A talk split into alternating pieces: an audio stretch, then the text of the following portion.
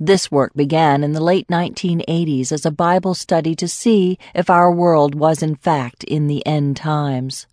Disappointed by the conspiracy theories that I learned of in my early years as a Christian, which taught the immediate fulfillment of the end time prophecy, I embarked on my own research.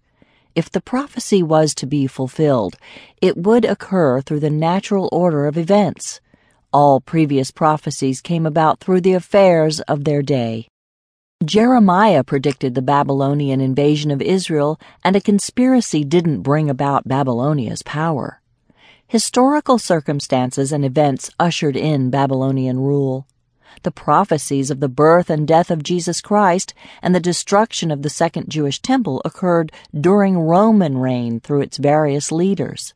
Yet, when it comes to the end time prophecies, conspiracy theories proliferate from the Catholic Church, Illuminati, Masons, Trilateral Commission, Skull and Bones, Rothschilds, Bilderbergers, and Jewish conspiracies, which are adopted by some radical Islamic writers and feed the fire of anti Semitism. These authors always claim to have interviewed insiders who tell all. The Antichrist steps into his position and forms an alliance with ten rulers. He deceives the world. The Bible does not forecast a group of men as conspiracy theories teach, but one man. A false prophet assists him along with kings who place their allegiance in him. No conspiracies bring about the final world order. When examining end time prophecies, one discovers gaps. A gap creates a hole from the present to the time of fulfillment, and conspiracy theorists fill the gaps with conspiracy theory.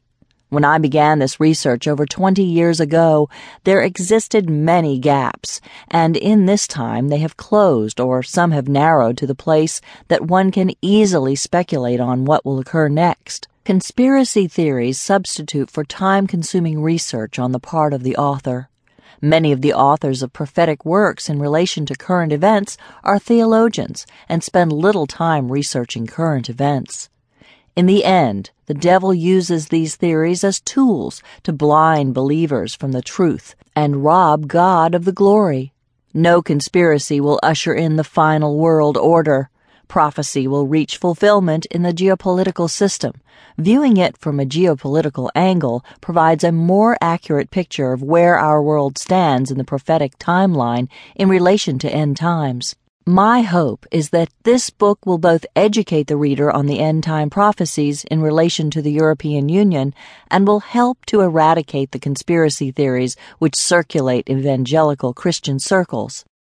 After reading this work, the reader will both understand the prophetic forecasts and also gain knowledge of the European Union, which, if one eliminated the prophetic writings, will alarm anyone.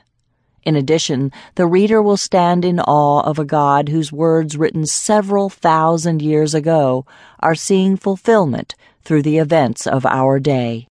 Introduction After World War II, European leaders proposed the idea of forming the European Steel and Coal Community, which birthed the European Union.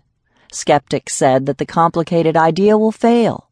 In 1957, European leaders signed the treaty that marked the birth of the European Union. In the mid 1990s, when the EU set out to complete the common market and eliminate trade barriers and harmonize laws among the member states, the skeptics once again said it will fall short. The prophet Daniel predicted 2,600 years ago the structure of the final world empire that will rule the world in the end of days and launch the Antichrist.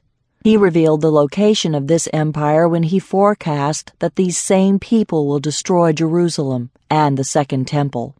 The evil prince that shall come will arise from these same inhabitants.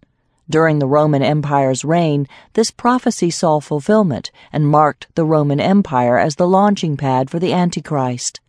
Some Bible eschatologists cited the early European community as the possible political entity because of its location. With the success of the 1992 Common Market, these scholars were on the mark. When the European Union embarked on its plans for a common currency, experts once again said the feat will fail.